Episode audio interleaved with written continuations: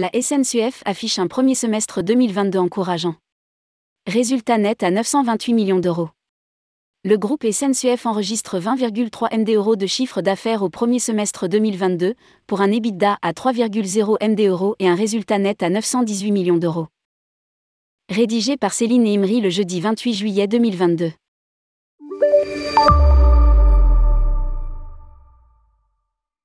Le groupe SNCF a publié les résultats du premier semestre 2022 qualifiés des encourageants.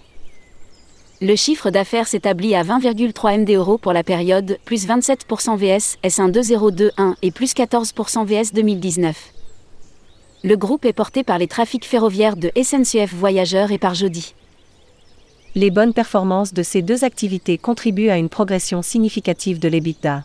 Qui s'établit à 3,0 MD soit une progression de 1,6 MD par rapport au S1 2021, plus 2,6% VS S1 2019.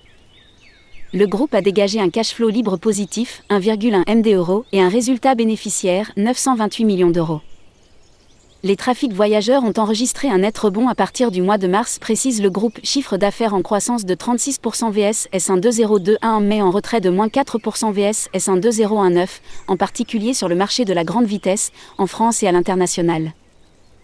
La demande de la clientèle loisir augmente fortement avec plus 57% par rapport au S1 2021 et plus 8% par rapport au S1 2019, période d'avant-crise sanitaire.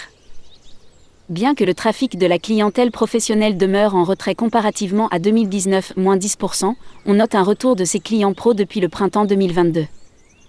Pour SNCF Voyageurs, l'été affiche des niveaux de réservation élevés, dépassant de 10% les niveaux de 2019 sur certaines destinations. À noter également que l'entreprise a mobilisé l'intégralité de ses rames pour faire rouler plus de 800 trains, TGV et intercités par jour lors des périodes de grand départ. Jean-Pierre Farandou, président directeur général du groupe SNCF, a déclaré Les résultats du premier semestre 2022 démontrent la résilience et la capacité d'adaptation du groupe dans une période encore marquée par la crise sanitaire et une tension inflationniste il est important de souligner que ces résultats sont conformes à l'engagement pris vis-à-vis de l'État actionnaire dans le cadre de la réforme ferroviaire de 2018. La reprise de 35 MD euros de dette devait s'accompagner d'un redressement de la trajectoire financière avec, en cible, un cash flow libre positif dès 2022. Face à l'incertitude conjoncturelle, nous restons cependant prudents, surtout pour l'année 2023 qui connaîtra, d'après les prévisions, de fortes hausses des coûts de l'énergie et des travaux.